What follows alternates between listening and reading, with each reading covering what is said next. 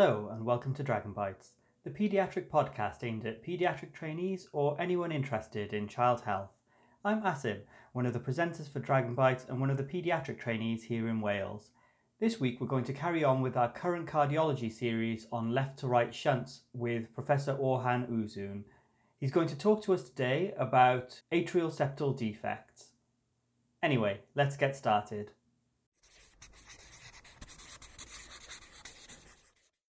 So second, uh, let's move to the um, lower end. Yes, please. towards the heart. So we're coming towards the ha- heart. So you can see left to right shunt. We started from its origin. Mm-hmm. So we'll build up our foundations. If you don't build your foundation like that, you will forget things. Yeah. Now we're going to move to the uh, heart itself.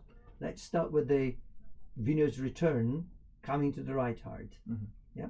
So venous return coming outside the heart, which already discussed Mhm. arteriovenous malformation. Now we're going to look at the venous return already inside the heart, but they move to um, the right side from the left side Mm-hmm. at atrial level.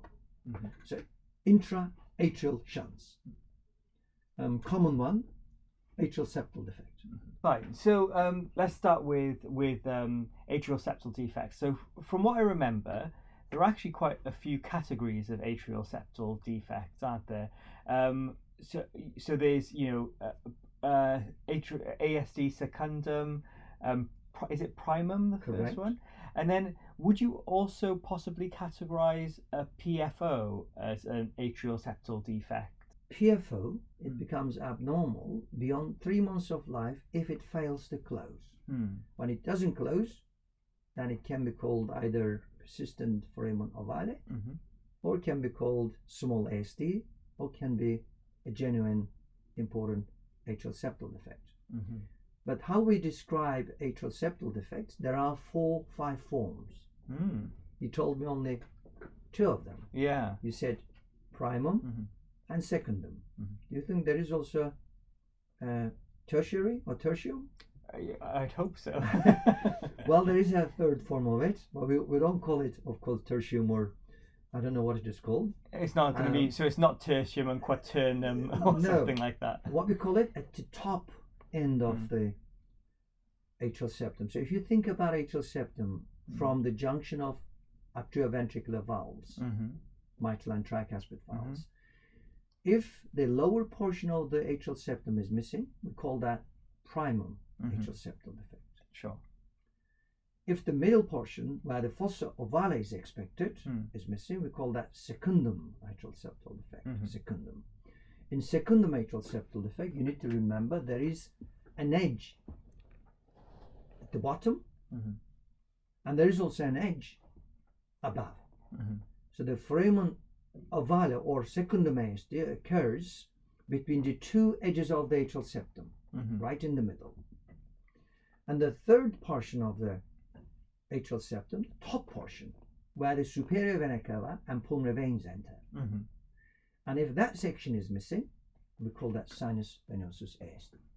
Have you Mm. heard of that? No, I haven't heard of that. Okay, that's called sinus venosus. It's very rare, Mm. exceedingly rare. It's not uncommon to be overlooked and missed. Mm. and those sinus venous ASDs is usually detected later in life, Mm. sometimes as late as teenage years, because they don't come into medical attention Mm. so easily, and also it's difficult to detect with ultrasound. Mm.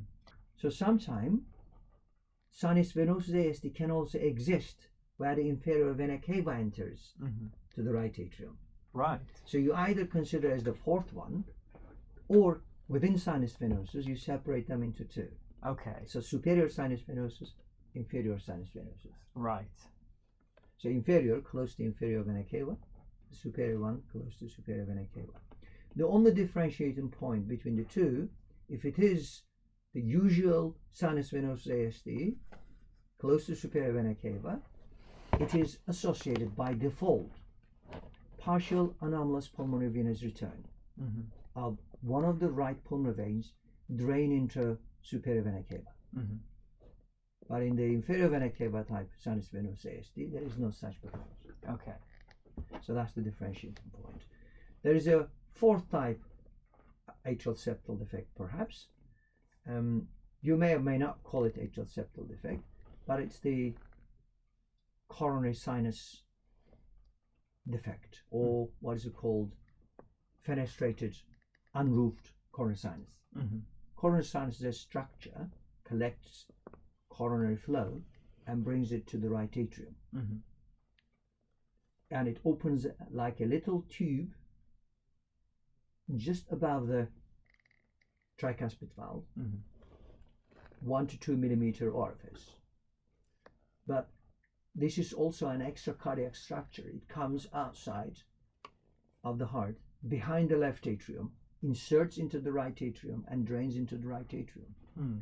If the wall between the coronary sinus and the left atrium is deficient, either continuously or with little fenestrations, this is called this is called unroofed or fenestrated coronary sinus. Wow. So unroofed coronary sinus also can cause atrial shunt. That's so. Th- those last two, I've never heard of them. Very That's rare. really interesting. I think we've seen last 20 years since I've been here unroofed coronary sinus in three or four cases. Mm-hmm. Extremely rare. An inferior vena cava type I have never seen. Mm. So you can imagine how rare it is. Sinus venosa ASD I've seen about half a dozen. Hmm. That's also not very common. Most common one is uh, no doubt is the second ASD, Mm-hmm. and the second common one is prime ASD in isolation. Mm-hmm. But if you take prime ASD in the context of AV septal defect, that is more common than second ASD, but less common than foramen ovale. Okay. And the right to left shunt can also occur with other pathologies, such as coronary artery fistula, Mm. because coronary arteries sometimes may drain instead of into coronary sinus, they might have large opening into the right atrium. Right. That also causes left to right shunt. So you need to be careful if there is no defect in the primum septum, secundum septum, or sinus venosus septum, Mm. or uh, in the inferior vena cava section, then you're going to look at either coronary sinus Mhm. or you're going to look at additional flow into right atrium Mm-hmm. coming from pulmonary veins. Could be abnormal pulmonary venous return, Yeah. could be coronary artery fistula, could be an additional vein coming into the right atrium or Wow. atrium. So those are the extremely rare. Wow. Okay. So what in, what is interesting to you, more relevant to you? Prime ASD, secundum ASD, sinus venous ASD. yeah. That's what you need to remember. Yeah. One of the question was PFO Mm. and small ASD. People get confused how we, how we can discriminate the two. Mm. Do you know what percentage of children and adults have pro patent foramen ovale without causing any problem? Um, I feel like, from what I can recall, I think the percentage is actually quite high. Was it something like twenty percent? Absolutely, Mm. Spot on. But you impressed me so much this morning. One in five. One in five. One in five. One in five um, adults and children would have probe patent foramen ovale, Mm. and foramen ovale can vary from a millimeter to up to 4.9 millimeters. Mm. So less than 5 millimeters, we call it foramen ovale if it does not cause two things heart enlargement, Mhm. second, mama. If it is more than 5 millimeter, then between 5 millimeter and 1 centimeter, we call it small ASD, Mhm. small ASD.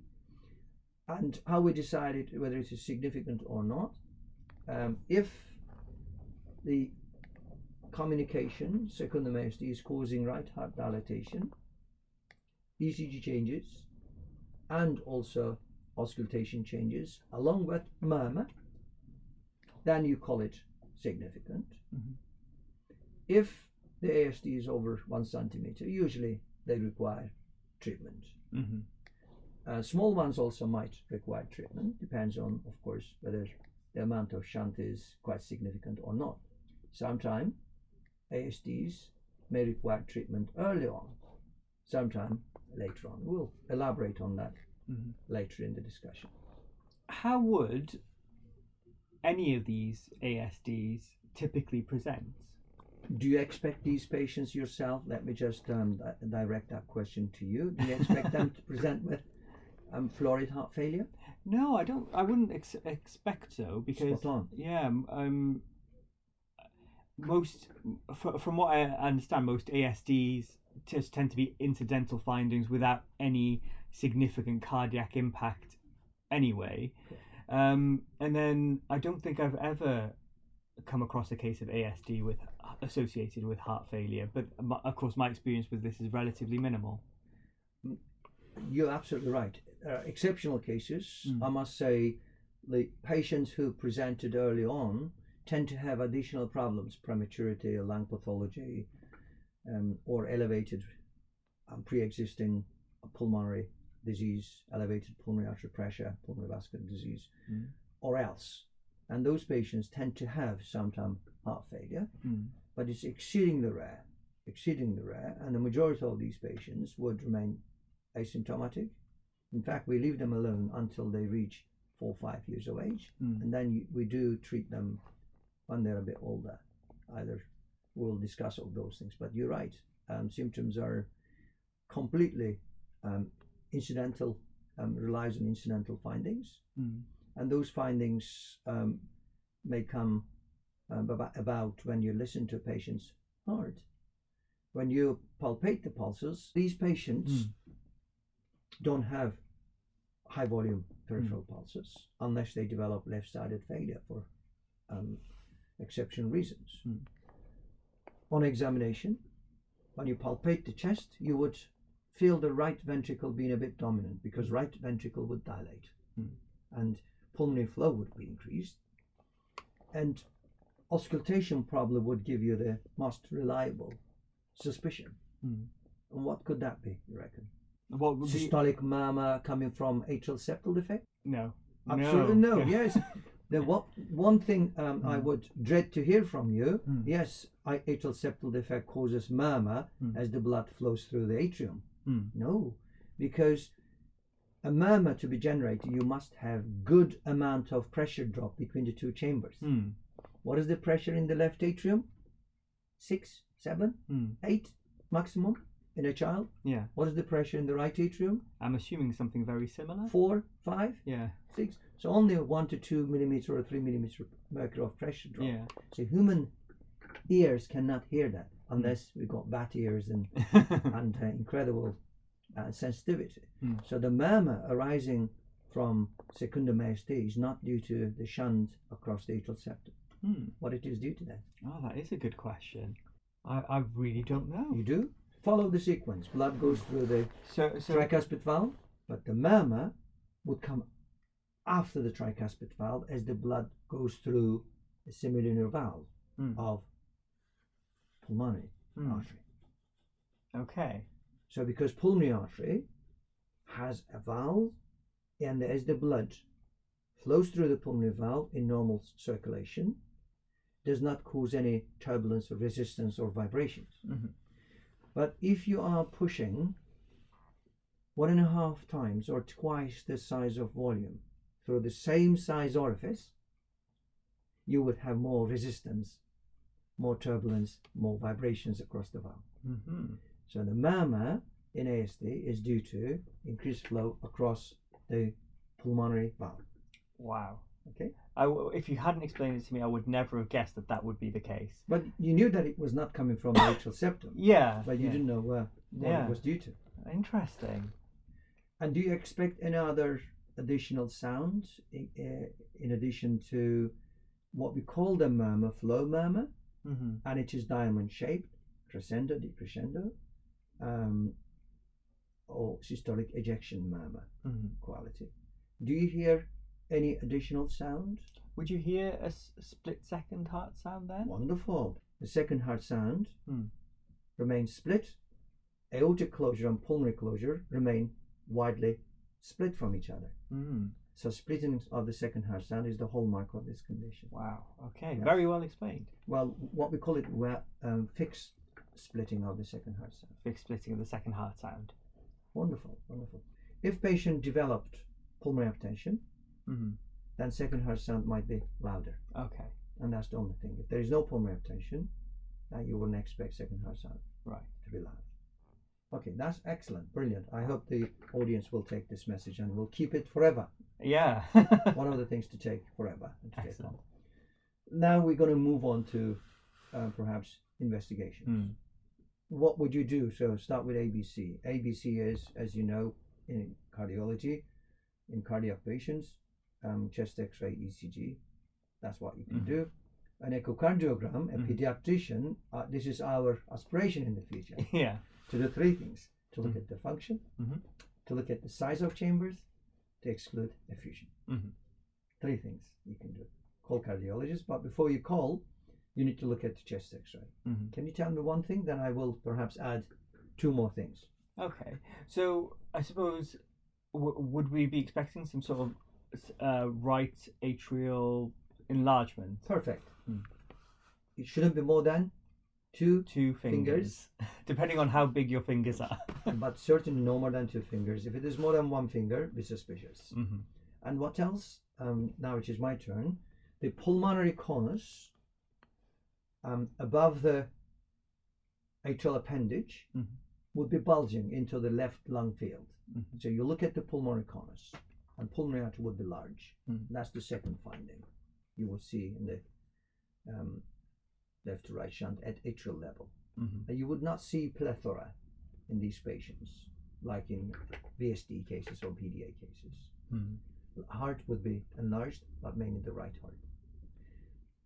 If it is volume loading, it is not um, hypertrophy, it's not pressure loaded heart, therefore the apex would not be upturned hmm like we see in tetralogy of Fallot. Yeah. So just heart would be enlarged to the right at the atrial level and the lateral wall of the ventricle. hmm But the apex would be staying in the same spot. hmm And uh, occasionally in these patients, you might have um, X-ray findings relating to additional pathologies um, other than secundum ASD, and if that is due to coronary pathology, or you can have secundum ASD with um, TAPVD, you can have secundum ASD with other lesions like um, tetralogy of Fallot, coarctation, aortic stenosis. So additional le- lesion might give you confusing findings of plethora, hmm confusing findings of um, fluid in the fissure, but solely ASD would just give you little dilated heart and dilated pulmonary conus. Okay. So two things in there. But always, what I said, do not ignore the other things. Just look at the um, look at everywhere. Sure. So once you once you find large heart, don't say that's it. I found the supportive finding. Hmm. Look at the ribs, look at the lung fields, and look at everywhere. Okay. Then you move to ECG. Yeah. Again, would this just show sort of like right-sided enlargement again? Excellent. Yes. What are the signs of last right-sided enlargement? Let's go through. Hmm. Um, first, P waves become peaked. hmm Yeah. So peaked P waves Yeah. on the ECG. Um, in terms of width, it should be more than two small square. In Mm. terms of height, it would be in children more than two, two and a half small square. Okay. In infants, perhaps two. In bigger children, two and a half. In adults, more than three. It's called right atrial enlargement. So peaked. hmm Um, and the um, second finding would be related to transit time of sinus impulse, hmm PR interval. hmm Would you agree? Yeah, because that that would be the t- because you've got a larger right atrium, so the transit time would be longer, wouldn't it, for the signal to travel across the atrium? Because sinus signal travels through the atrium Mhm. from muscle to muscle connection. We call that syncytial pattern. Mhm. Syncytial pattern. So there isn't a cable or bundle branches like in the ventricles. Mhm. So that's the differentiating point between atrium and ventricle. Mhm. So PR interval prolongation is a reflection of enlarged right atrium. Remember. Um, and um, the, the part of it is in the AV node. Remember, PR, PR interval is not just the transit from sinus node to ventricle, but also um, through the AV node. And we need to remember that. How about the QRS duration? The, uh, if we're looking at the QRS, so that that would be um, how how the ventricles uh, uh, the signals across the ventricle. So I suppose would it depend upon whether the right ventricle at this stage has been affected? So if we've got right ventricular enlargement, we might get a wider QRS complex at this stage. Yeah. Um, and would you call this true right bundle branch block? Is there a damage to the right bundle? I well, I don't think so. No, What it is due to that? it's because of the enlargement of the right exactly. ventricle. Exactly. Exact scenario. Hmm. And in those patients, in fact, after closure of ASD, Mm. right bundle branch block disappear most of the time. Oh right there. Yeah. And in some cases, it might take a longer period of time for the right bundle branch block to disappear. But we call it right bundle branch block pattern. Hmm. RSR pattern, right bundle branch block pattern, Mm. it does not reflect true right bundle branch block. And the QRS duration is not as long as in true right bundle branch block Right. patients. Yeah? So what would we what would we be thinking of in terms of QRS duration? Now the QRS duration should be less than eight to five millisecond in children. Hmm. Okay? Remember, in, in infants and the children. Anything over eight to five is abnormal. Mhm. So in these children, it's definitely less than um, majority of the time ASD in small children less than 90 milliseconds. Mhm. So you would uh, in an infant, QRS duration is about 60 milliseconds, no more than that. And bigger children, 70, 75. If anything is over 80, between 80 and 90, you should be suspicious. Right.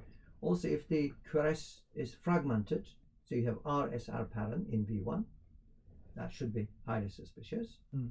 And the third um, thing you need to look at the QRS is called crochet in French or um, crochetage finding. Right. Uh, I don't think you. It definitely isn't ringing a by the look of you? No, no, not at all. Um, so this is new new thing with cardiologists um, hide to ourselves, but I don't hide anything. I'll pass it to you. You look at the inferior leads. Mhm. Lead 3 and AVF are the inferior leads. Mhm. So when you look at those, if you see notch on the QRS complex, Mhm. So if patient doesn't have RSR pattern Hmm. and QRS complex is not dilated, so they are not 80 millisecond, they are not 85 millisecond, it's not abnormally dilated, but it's not upper end of normal. Yeah. Then you look at the inferior leads. If they are notched, Yeah. Yeah. tip of it The notched, tip's notched, and it's yeah. called um, crochetage. Yeah. um, or crochet finding And it Um, suggests. suggests supports the um, uh, supports the atrial septal defect. wow. So that's a an experimental study. It's been published, and I think you should remember that. Hmm. And it will make you look very smart. If you tell the cardiologist that the R waves are notched in lead three and AVF, They'll be impressed. impressed, and there is split second heart sound. Yeah. Everybody, even yourself, would be impressed. So that's that's the ECG finding. How Mhm. about the T waves and ST segment? Because we go in sequence, Mm. you know, uh, segmental and sequential analysis. Mm. T waves would be altered or ST segment. Um, I'm not entirely sure they would be. T waves, remember, ST segment Mm. T waves are very sensitive to volume loading, pressure loading, Hmm. and ischemia. Okay. So hence they would be affected. Hmm.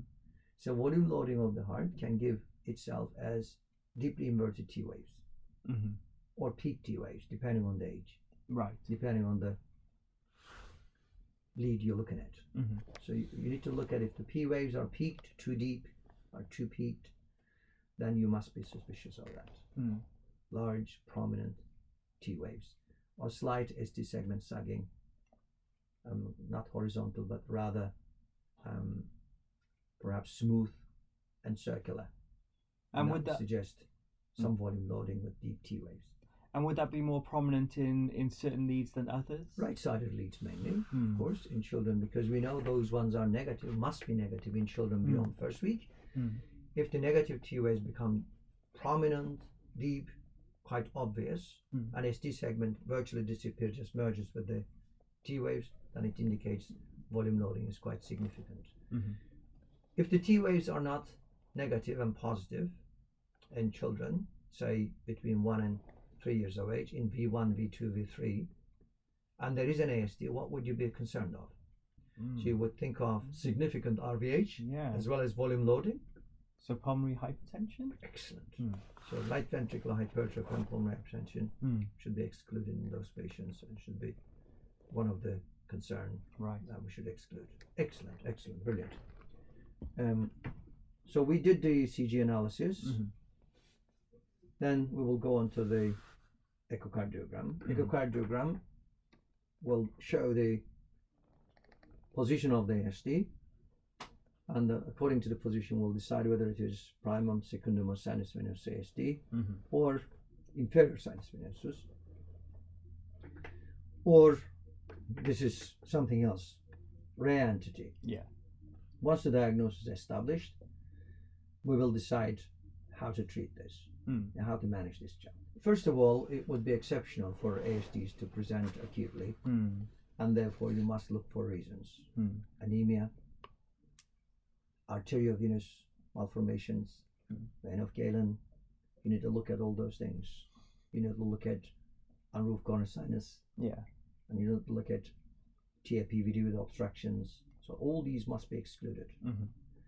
Or patient might have cystic fibrosis or lung pathology, and additional volume may not be good for these patients, and those patients require earlier treatment, either device or surgical closure. Mhm. Initially, you can put them on diuretics, but right-sided heart failure, you mustn't reduce the volume too much. You must be careful. So the judicious use once a day, half a milligram per kilogram furosemide and spironolactone Mhm. orally once or twice a day, and follow the patient. And try to grow patient up to 18 kilogram if possible. Mhm. If patient is over 18 kilogram, you can do device closure. Some individuals may attempt in smaller children, but the manufacturer does not recommend unless any product appears Mm. and it's not metal. It can be used in even small children with small caliber tubes Mm. passed through the veins. Then perhaps we can do that in younger children. Mhm. But we do tend to wait until they hit 18 kilogram Right. to close it interventionally. Or you can do surgery, of course, surgical closure. Some centers attempt it through thoracoscopy, Hmm. um, but in Britain, none of the centers doing it. Mhm. Um, just as an information I'm giving to you, if you read and come across, it's known, and that is the way to go in the future. It will Mm. happen, and I'm going to work on it. Okay. And I'd like to see you guys working on it. that's that's the point of teaching you. yeah. So please, please concentrate on the management of ASD. So we got so um, devi- device closure closure would be uh, the mainstay of management by the sounds of it. So You long as we're at a good hope. weight. You hope. If Yeah. the size of ASD and the position of ASD is suitable, Hmm. we do not attempt device closure in sinus venosus ASD Hmm. in Britain as yet. But there are reports elsewhere in the world sinus venous ASD is also attempted. Hmm. But the device closure generally is used for secundum ASD with good edges and rims on either side of the defect Hmm. to anchor the device, Device. and sandwich the hole between the two sections, Mhm. two wings. Sinus venosus ASD, as I said, surgery because it also requires redirection of pulmonary vein. Hmm. And primum ASD definitely requires surgery because you need to repair the inlet valves too. Mhm. So only second ASD is amenable to device closure as it currently stands in this country. Mhm. But in the future, this may change. Um, and surgery involves lateral thoracotomy in these patients, Mhm. sometimes frontal, and depends on the surgeon. Some people attempt lateral in female individuals, but majority of the time it goes from the front. Mhm. Um, and you do patch closure, Mhm. either use pericardial patch or dacron patch to repair these ASDs. In the secundum section, in the sinus venosus section, you need to redirect the pulmonary vein to the left atrium Mm. as well as closing the ASD. Yeah. In the prime ASD section, you close the prime ASD but also repair the inlet valves because prime ASD 90 over 90% of the time associated with cleft, with a cleft in the mitral valve. Right. Cleft means the anterior mitral valve has a gap Yeah. in the middle, somewhere in the middle. So that needs repairing. Mhm. As far as the surgery is concerned, as I said to you, it's done under bypass. And uh, in the future, as I mentioned to you, thoracoscopic procedures are being tried, tested in other centers, but it's not being used in the UK. And hopefully, you guys, new generation, will accomplish that. I don't see any reason why it shouldn't be. So, I hope we summarized atrial septal defects in terms of treatment. But this is the acute and chronic treatment. But when do we do it? Mm. I mentioned about the intervention, 18 months. Mhm. Sorry, 18, 18 kilograms, Yeah. rather. The surgery, we do tend to wait until they reach um, four years of age Mhm. or about um, t- um, 14, 15 kilogram. The reason we do it before school age, not because we're worried, but they do forget Right. and it, it doesn't become a traumatic. But if they reach sort of 10 years, 12 years of age, it becomes traumatic and remember that experience. Mm. Some people deliberately delay it. They don't want to have operation, Yeah. so we may delay up until 12. If the ASD surgical closure in significant cases delayed beyond 12, 14 years of age, then the changes in the right atrial size and ventricle and on ECG become irreversible. Mhm. Danger of delaying it beyond, in fact, 14, 15 are one, congestive heart failure, two, dilated heart, therefore poor, poorly contracting ventricle, three, arrhythmias. Mhm. In fact, those patients who were not picked in childhood or were not treated in childhood and detected in adulthood in uh, 30s or 20s, they come with um, congestive heart failure and atrial fibrillation, Right. arrhythmias. So maybe arrhythmia, first sign, or maybe congestive heart failure, or maybe just exercise intolerance Mhm. in their 30s and 40s. So, anything else um, for us to summarize? Perhaps three things to have. Yeah. Well, what I would like you to remember Mhm. to say, never say um, the murmur you hear in ASD is due to atrial septal defect, flow across the atrial septal defect. Mhm. Uh, you will not forget that in the rest of your life. Sure. Okay, that's the one thing. And the second thing I, I'd like you to remember, um, the secundomyostomy or shunts in atrial level does not cause uh, naturally congestive heart failure Mhm. in young age, in, in childhood. Such thing happens later in life, or such thing happens outside the secundum ASD with additional lesions. Mhm. That's what you would like. You need to remember, and they need to be treated in childhood if they are big enough and causing heart dilatation, and beyond. If you delay it beyond 14 years, the changes become obvious, and we do. They should be treated around four or five years of age to prevent um, long-lasting after effect and side effects on the psychology and development of the child. Excellent. Right. Thank you again, uh, Professor Uzun. That's been an excellent um, seminar on ASD. We put our hearts and minds into this, Yeah. and I hope that the listeners will enjoy. And we would appreciate the feedback, won't we? Yeah. And if they would like to add something we've missed, we would like to hear from them so we can put more emphasis on those. Yeah. Absolutely. And I hope they will enjoy it. Me too. And we would like to tell them that the next talk on left to right shunts will be about VSD's Mhm. intraventricular shunt, um, PDA, and AP window. Mhm. And it will be even more catchy, More exciting. more exciting, with more jokes in it. Excellent. Right. Thank you very much, Professor. You're welcome. Uh, have a good rest. And I just wanted to say thank you again to Professor Orhan Uzun. As he mentioned at the end of that podcast, join us again next week for an episode on ventricular septal defects. That's all for this week. Thank you for listening to Dragon Bites.